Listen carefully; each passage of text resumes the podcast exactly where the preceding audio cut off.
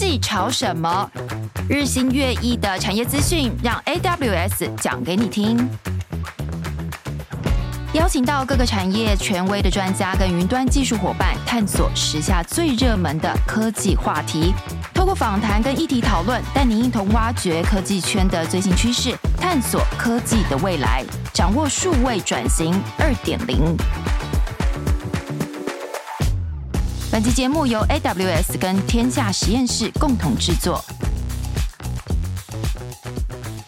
收听科技潮什么，我是主持人伊丽莎白。上一集我们带大家听见金融产业运用数位达到了服务提升的整体效益，包含了台湾银行针对金融 AI 助理以及客服的优化，还有上云端之后资安的维护。也请大家可以收听第二集的精彩内容。那紧接着今天来到了第三集，就要来聊聊医疗产业。特别是医学美容的领域，大家听到医美，或许已经有很多的听众已经是医美的受惠者了。那民众在选择医美的时候，除了口碑推荐，寻找特定的医师或者诊所，也会通过各种广告接触医美的资讯，或者是你会请教身边有经验的朋友来跟你分享。那今天我们就要了解一下 AI 如何去协助医美产业经营更好的客户信赖关系，并且精准的回应市场的需。需求很开心，今天邀请到两位来宾来跟我们分享。那第一位是军旗医美的总经理郭佩珍，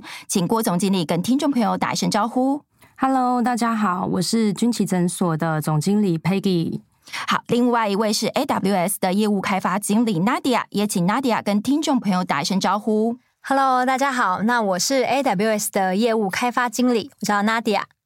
好，一般人对于军旗的印象就是美魔女陈美凤她的冻龄颜值，但是其实军旗呢已经在台湾深耕了二十多年，在品牌的识别上面缔造了很多漂亮的成绩。想要先请教郭总经理，简单的跟我们介绍一下军旗这家公司，还有它整个目前的策略布局。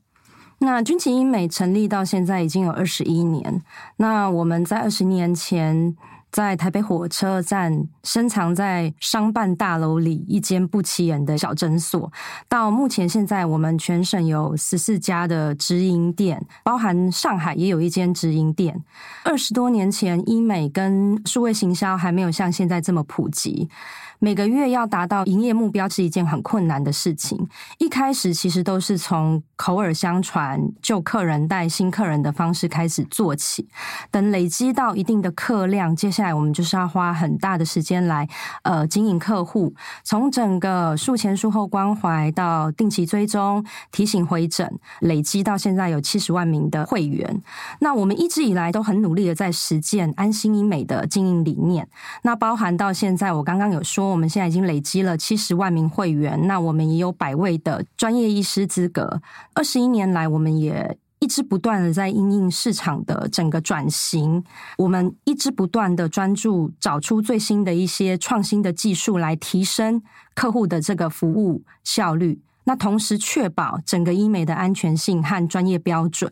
那随着整个市场数位转型的趋势，我们也逐步的将重点放在数位分析和云端的技术来优化整个客户的体验和市场策略。那我们未来预计呃将会在亚洲市场持续的拓展，那往抗衰老、大健康的产业持续的在推进。那目前我们现在也开始布局日本的大健康市场。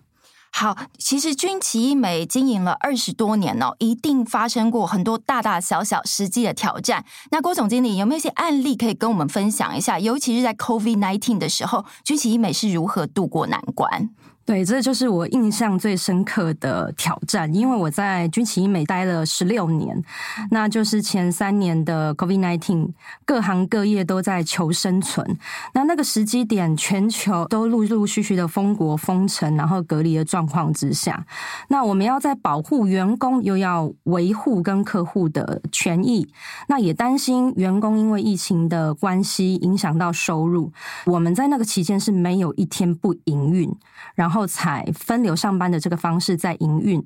那每天每一位高阶主管都在开会。那那个时候大家是每个人都会轮流得这个 COVID nineteen。那我记得那时候大家只要得在家里都挂在线上，然后每个人都是烧瞎的开会，想策略，脑力激荡这样子。我们每天讨论的都是如何在这个疫情的状况之下，我们来让我们的损失跟风险最小化。那如何在各行各业面临倒闭跟关门的期间，我们能还能够稳定员工的心态和收入？我们做了一个很大的转型，因为在疫情期间大家都不能出门的状况之下，其实我们是首当其冲，因为客人忙就不能到店。那我们要怎么样在客户不到店，我们还可以持续的营运，所以我们就开始转做线上的短影片、线上的直播，让客户不出门一样能够有医美的相关资讯。那我们也转做像客户在家就可以跟医师或者是顾问一对一的咨询。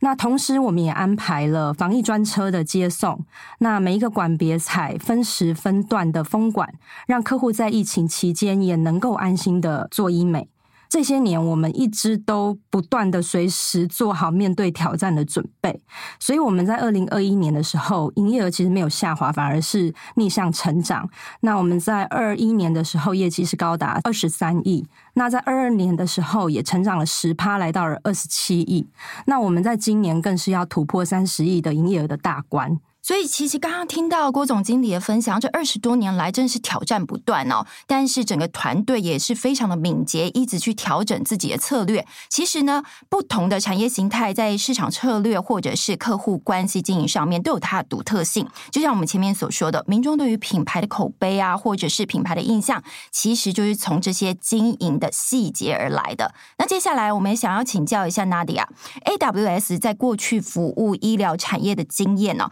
以及刚刚郭总经理描述的挑战当中，你们在协助医疗产业数位转型的观察里面，发现了什么共通的问题，或者是特殊的情况？嗯，是，其实刚刚郭总经理特别有提到，因为 COVID-19 的这样的一个影响嘛，我们可以看到很多的医疗产业，他们也开始在评估说，怎么样可以透过新科技，像是 AI 或是 Machine Learning 这样的一个技术，来帮助企业来进行转型，甚至是提供一些创新的服务哦。那在医疗产业呢，我们其实会看到两个常见的一个挑战。那第一个挑战呢，是企业呢，他们缺乏一个整合的一个分析平台，也就是要怎么样可以有效的处理跟分析这样的一个健康的数据，同时又保证数据的安全跟隐私。那再来是我们看到的第二个挑战是，企业在资源有限的这个情况下，怎么样可以妥善运用手上有的这样的一个数据，来去提高他们的运营效率哦。就像郭总刚刚有提到的，客户关系管理对他们很重要。那如果说有办法去活用这样的一个数据，那他们其实呢，可以不用再像过往，哎，可能很多的客户啊，都是依照咨询去认识，那就比较是用一样的一个方式来去做行销。但是如果可以透过 AI 来达到精准行销的话，更可以知道客户他们所需要的是什么。那其实我们 A W 看到医疗产业面临到的这两个挑战哦，其实我们在 A W 的服务有两大块的服务，包含了 data 跟 AI 还有 machine learning 这一块都可以来帮助到我们的医疗的产业哦，包含了我们提供海量的这样的一个数据存储，也就是我们的 A3，还有我们很多的服务都是符合安全跟合规，像是有我们符合 ISO、SOC 还有 HIPAA。那再来是我们也拥有这样的一个强大的一个数据的处理能力，以及多元的 AI 跟 Machine Learning 的一个工具哦。那我就举一个 Global 的呃公司来讲，就是制药公司莫德纳。那那时候他们面临到一个很大的一个问题是哦，他们过往啊将一个新药推向市场的时候，通常是需要十年的时间，而且成本是要十亿美元。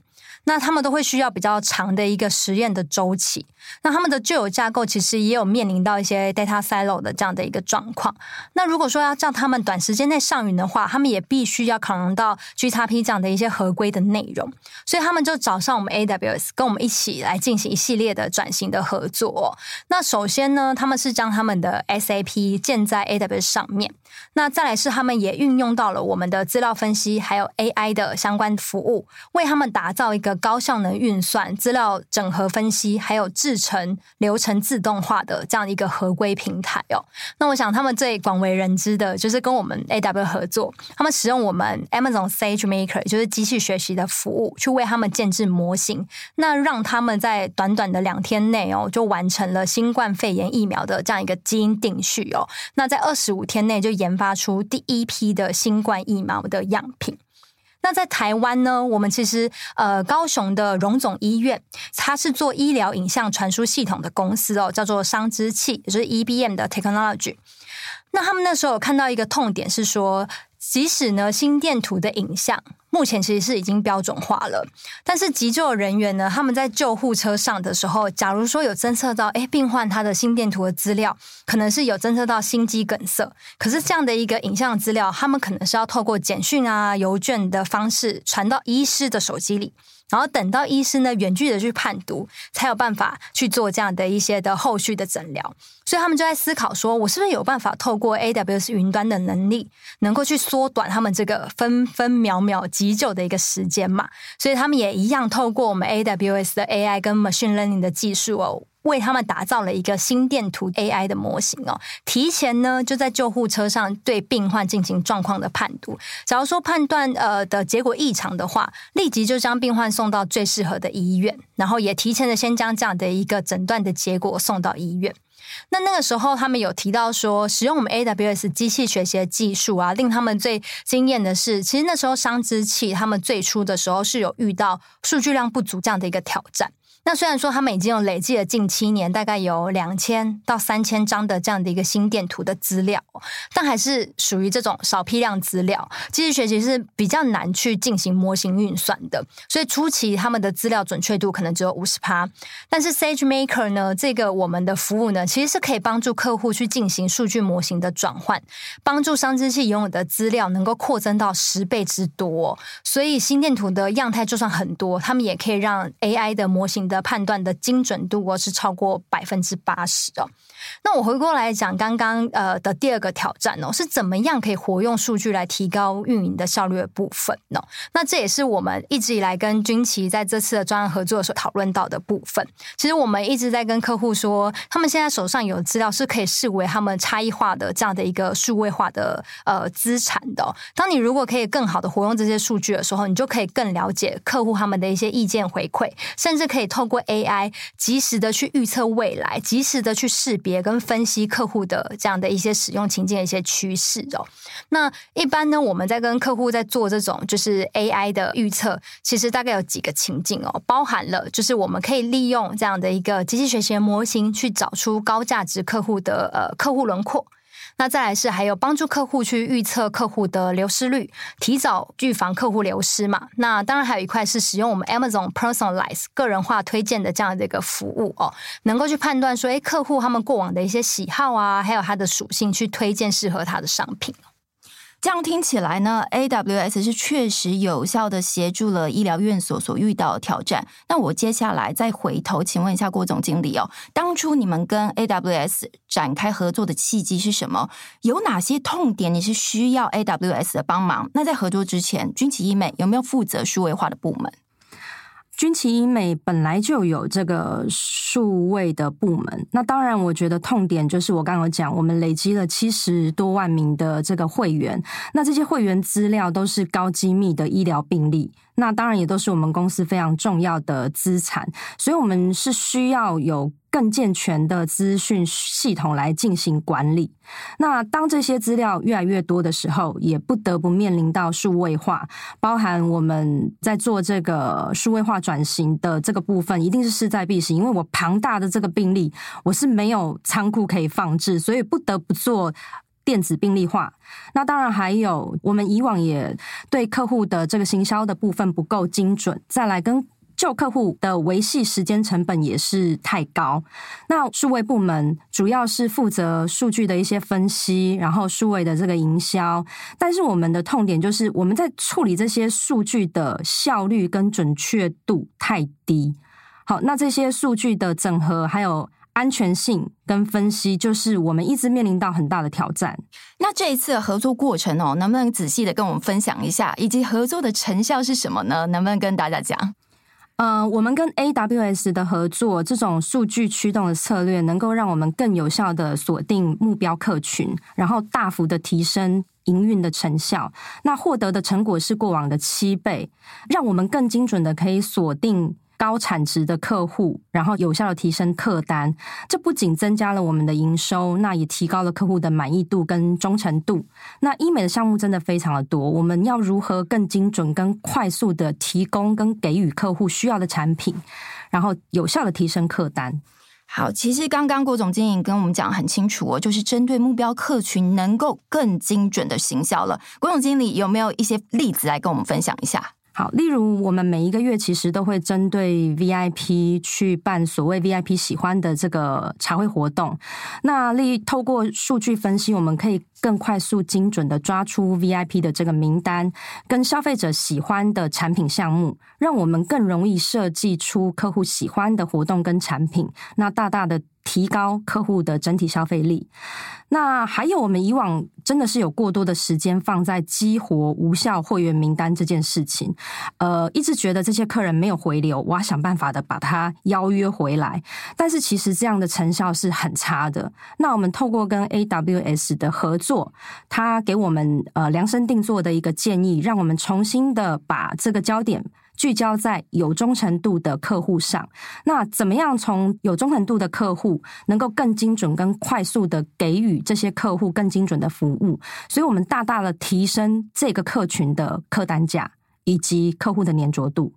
所以听起来 AWS 呢，其实是帮了军旗很大的助力哦。那接下来 Nadia 能不能帮我们补充一下，你们是如何跟军旗一起完成合作的转案？其实我们这次跟军旗所执行的这一个 AI 专案呢、刚刚郭总经理有提到嘛，那时候我们有跟团队就介绍说，其实我们 AWS 有强大跟灵活的数据的处理能力，然后我们还有延伸很多的机器学习的这样的一个工具跟技术。那当然我们也有丰富的团队成员，像我们有 SA，还有我们也有 AWS 的顾问团队，以及我们也有一些解决方案的合作伙伴。那这些呃资源呢，其实都是可以支持军旗他们在一系列的这样。的一个数位转型，还有面临的这样的一个环境的一个挑战，还有客户的需求不断的更新，一个很重要的一个关键嘛。那我们一开始的时候，其实是跟军旗团队举办了一个为期两天的一个 D to E 的 workshop。那这 D to E 呢，在我们 A W 这边的全称叫做 Data Driving Everything。那透过这个 D to E 的方法论呢，我们去访谈说，诶，但军旗他们的业务目标是什么？跟他们一起去挖掘说，那可以优先考量的一些可以分析的业务场景。那我们最后就定调说，诶，我们要去 focus 在高价值客户的辨识，跟提供他们一些专属的内容。那我们当然也进一步的跟军旗的团队去规划 MVP 的一个细节哦。那所以主要就是透过我们的机器学习的相关的服务，来去建立一个模型，去找出高价值客户的一个 lookalike 哦，那那个时候军旗的数位团队呢，他们其实也有将他们的 data warehouse 搬迁到我们 Amazon 的 Redshift 去进行他们过往 BI 分析的工作。那我这边也简单介绍一下我们 Amazon 的 Redshift 哦，Redshift 其实在我们 AWS 上面的定位就是资料仓储哦，那它大概有几个特点。第一个就是它可以横向的做扩展哦，因为 Redshift 所使用的是一个分散式资料的储存系统，所以它可以透过增加 Node，也就是增加节点的一个方式哦，来去扩展它的储存量跟运算量。那再来是 Redshift，它也可以进行分散式的运算哦，所以在计算的速度跟计算的资料量也比一般的这种 relation 的这种 database 来得更快更多。所以在储存方面呢，也是使用分散式的储存方式。那储存的部分呢，也可以达到 PB 的等级的一个储存量哦。那最后则是呢，它可以跟 ETL 的工具做结合哦，所以 Redshift 呢可以跟我们的 AWS 的储存 S3 的资料直接去做读取，也可以进行查询哦。那再来呢，就是我们这次呢为军旗所设计的这个 machine learning 的整个 pipeline 的架构哦，包含了使用到我们 AWS 的资料分析的服务哦，Amazon 的 Glue 呢去做资料处理。然后还有呢，使用我们 Amazon 的 Athena 去做资料的查询哦。再结合我们机器学习的服务，也就是刚刚一直有提到的、哦、Amazon SageMaker，去建立这样的一个潜在 VIP 的一个客户模型，然后建立重要的一个预测因子，然后来进而去产出目标客群的名单哦。那当然，中间考量到哪一些的预测因子呢？也是我们透过跟军旗在前期的 workshop 这样的一个方式，讨论出可能的影响因子是有哪些。那其中呢，我们还有运用到模型呢，去建构客户购买行为的这样的一个向量因子哦，所以让模型可以更有效的去找出更多潜在高价值的客户哦。那我这边当然也再多介绍一下我们 Amazon SageMaker 哦，它其实简单来讲就是我们一个 IDE 的一个整合平台，它可以很快速的去构建跟训练机器学习的模型哦，那直接部署到生产环境中。那我们在这次的专案呢，其实是有使用到了 Amazon SageMaker 的 Studio、Amazon SageMaker 的 Autopilot，还有 Amazon SageMaker 的 Notebook 的 Drop 的这些服务哦。那其实，在 SageMaker 里面，它很好的一个地方呢，是它提供了一个整合的一个 Jupyter 的 Notebook 的 Instance，所以呢，对客户来说呢，不用去管理 Server，就可以很轻松的去存取的资料来进行分析。那当然，SageMaker 还提供了一些通用的 Machine Learning 的一些演算法。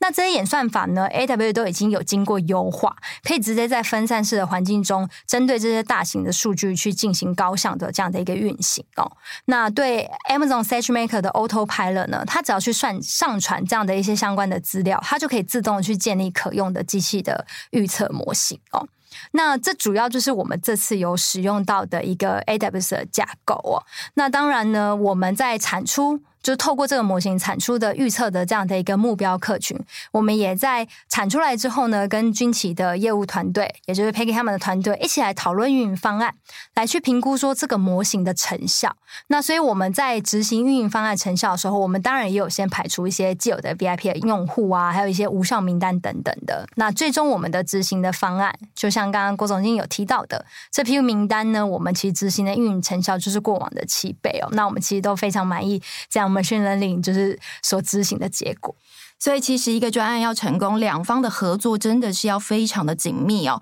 那郭总经理，我们谈一下你合作的印象。身为 AWS 的客户哦，你对于他们的顾问团队还有整体使用的工具，是不是觉得非常信赖？呃，当然，因为以往我们也有跟其他不同的数位科技团队合作，但是因为我们是需要高度的克制化，因为我们的销售。部分太多变，那整个组合的项目也太多，所以合作的一直都不是那么的顺利。那我们在跟 A W S 的合作当中，他们团队展现了极高的技术专业性，那让我们的需求能够更深刻的理解。那他们在整个过程当中提供了我们量身定制的解决方案，这对我们来说非常的重要。那 AWS 的技术平台的灵活性还有可拓展性，让我们留下了非常深刻的印象，让我们的业务能够快速的做需求上面的调整，然后并且有效的应应整个市场的变化。那整个数据安全的考量本来就是我们非常重视的一个环节。那特别是在转向使用 AWS 的云端服务的过程当中，因为我们医美行业真的涉及了非常大量敏感的个人跟健康的这个数据，所以我们确保这些信息的安全和隐私，这是我们首要的任务。所以任何的数据泄露跟安全的事件都有可能影响我们客户对我们的信赖以及品牌的声誉。那在这一块。AWS 做的非常的完整，也非常的棒。好，所以其实听过两位的介绍哦，如果我是医美业者或者是医疗机构，我一定也很想要跟 AWS 来合作。那请问 Nadia，如果要跟你们合作的话，有没有什么限制或者是门槛？那如果我是业者的话，我应该要先如何自我检视？好，其实我觉得比较没有什么限制跟门槛。那大家如果认识我们呃 AWS，那我们的母公司 Amazon 嘛，我们其实一直在讲就是一个逆向工作法。所以其实，在我们 AWS 也是一样，我们在跟客户谈很多的新专案，很重视的是以终为始的概念去发想说要做什么内容。所以，我们一定会去跟客户去检视说，诶，那目前在商业模式上有没有遇到什么样的困境，或是想达到什么样的目标？因为毕竟上云不是为了上而上嘛，我们一定会需要锁定痛点或目标，才去来寻找这样一个适合解决方案哦。那再来，我觉得企业如果想要导入新科技 AI。或是想要跟 AWS 合作，我觉得更重要的是内部必须要有共识，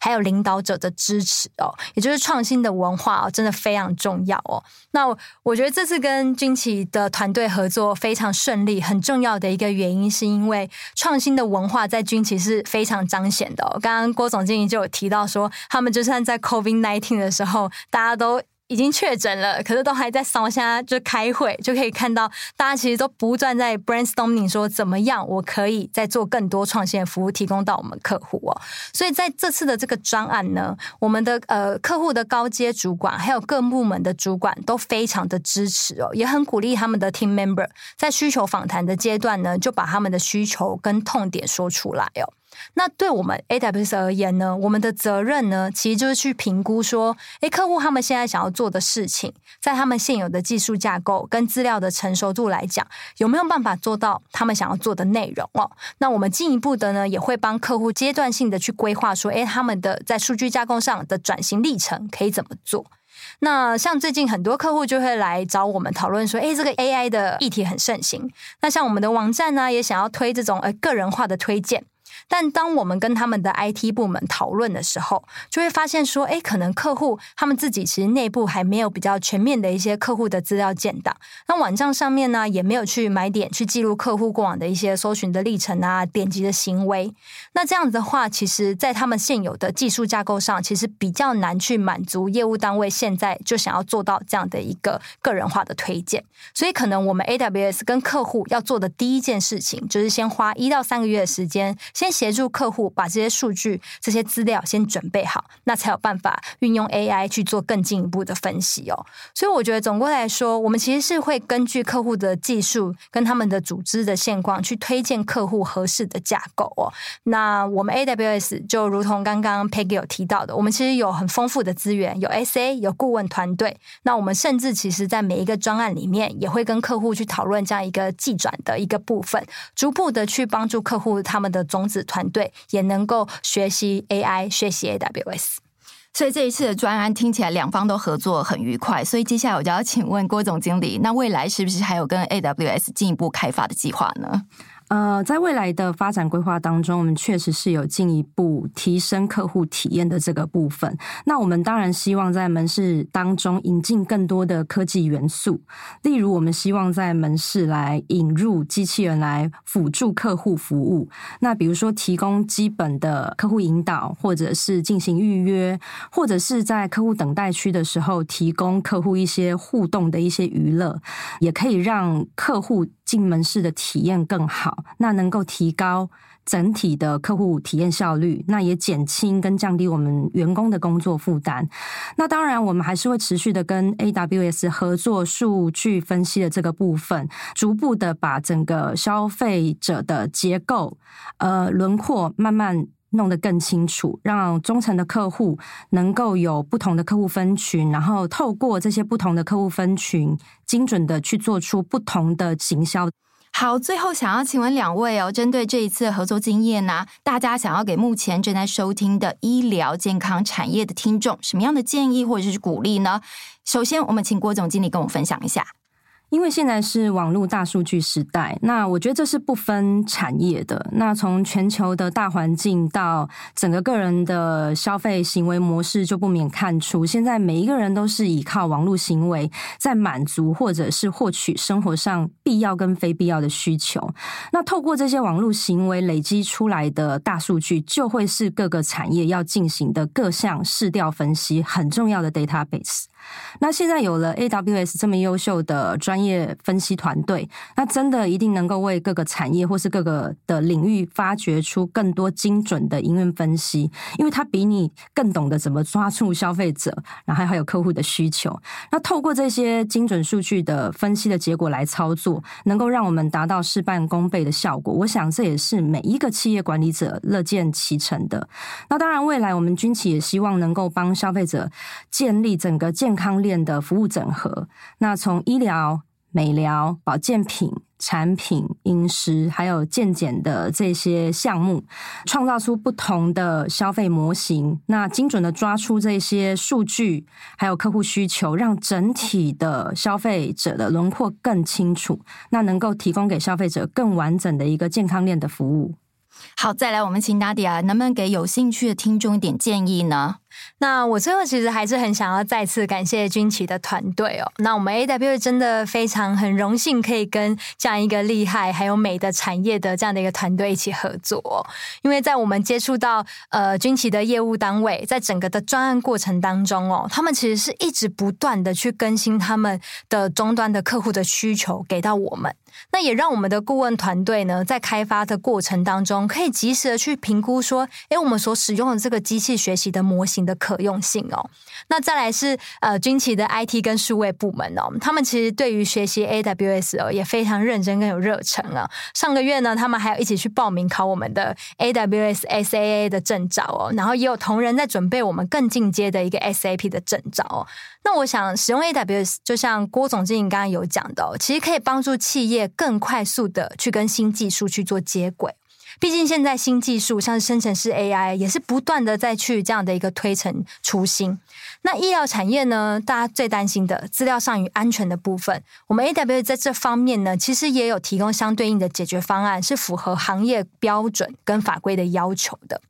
那最后呢，我自己也很想要再分享一下，我们 Amazon 的 CEO Andy Jassy，他在二零二一年的时候股东信件的呃里面呢，就有提到说，这一切的成功呢得来不易哦，因为我们不断的设身处地啊，为客户来着想。了解他们的需求，那组织我们 Amazon 的员工呢，共同努力发明更好的这样的一个解决方案。那我们在这二十多年呢，投入了大量的财力跟人力资源，不断的这样的一个创新呢，是不会结束的。那这样的一个回报呢，我们也可以带来更好的一个长期的客户体验、客户忠诚度，还有股东回报。所以呢，最后 conclusion 我想说，就是跟着我们 AWS 呢，其实可以帮助各位哦，更快速的去开发创新的新服务哦，那也可以提高企业呢在营运上的一个敏捷性。